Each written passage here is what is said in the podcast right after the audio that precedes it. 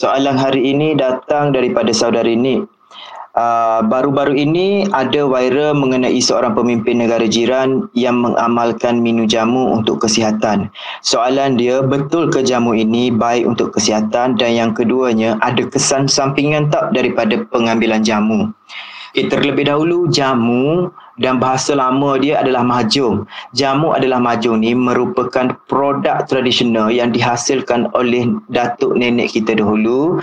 Dia dihasilkan daripada bahan semula jadi seperti akar-akar kayu, pucuk-pucuk daun dan sebagainya. Okey, untuk memberi kesan, dia sebenarnya jamu ni orang-orang zaman dahulu, orang tua zaman dahulu, datuk nenek kita mengamalkan dalam tempoh masa yang lama.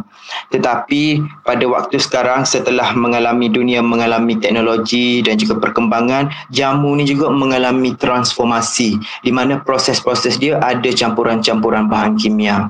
Okey ter- sebelum saya pergi lebih lanjut mengenai jamu ni baik ke buruk dia jamu ni okey saya nak semua tahu bahawa dalam jamu yang dihasilkan secara semula jadi melalui akar kayu dan juga pucuk daun tu terdapat steroid semula jadi Okey, dalam perubatan juga steroid ini digunakan untuk melawan keradangan dan juga mengurangkan rasa sakit yang dirasai oleh pesakit nah.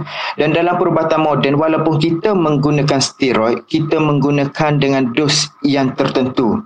Dan dalam badan kita sendiri pun terdapat steroid-steroid yang dihasilkan secara semula jadi oleh organ-organ dalam badan kita.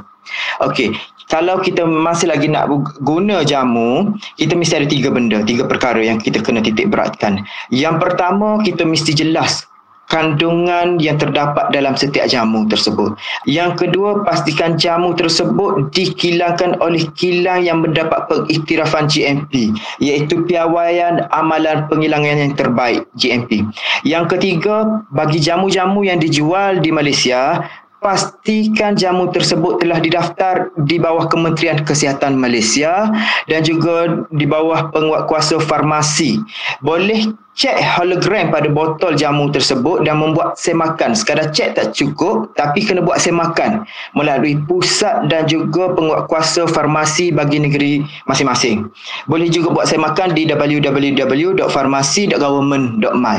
Okey, kalau kita dah sahih tiga-tiga perkara itu terdahulu, dah sahih selamat dan menepati, maka beli dan boleh amalkan. Jadi soalan yang kedua, ada kesan sampingan tak daripada pengamalan jamu-jamu tersebut? Ya, akan ada kesan sampingan kalau diambil secara berlebihan dan dalam tempoh masa yang panjang.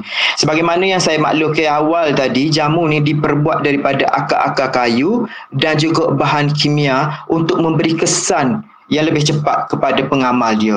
Jadi semua steroid yang berlebihan, bahan kimia yang berlebihan boleh menyebabkan fungsi organ dan juga sistem dalam badan kita menjadi rosak. Tanda-tanda awal kita boleh kesan melalui tekanan darah menjadi tinggi, gula menjadi tidak stabil, luka menjadi lambat sembuh, badan menjadi lembab ataupun lesu dan juga akhirnya dia boleh menyebabkan organ-organ seperti buah pinggang hati menjadi rosak. Jadi saya harap yang bertanya saudari Nik dan juga semua pendengar gegar Permata Pantai Timur jelas dengan soalan jamu.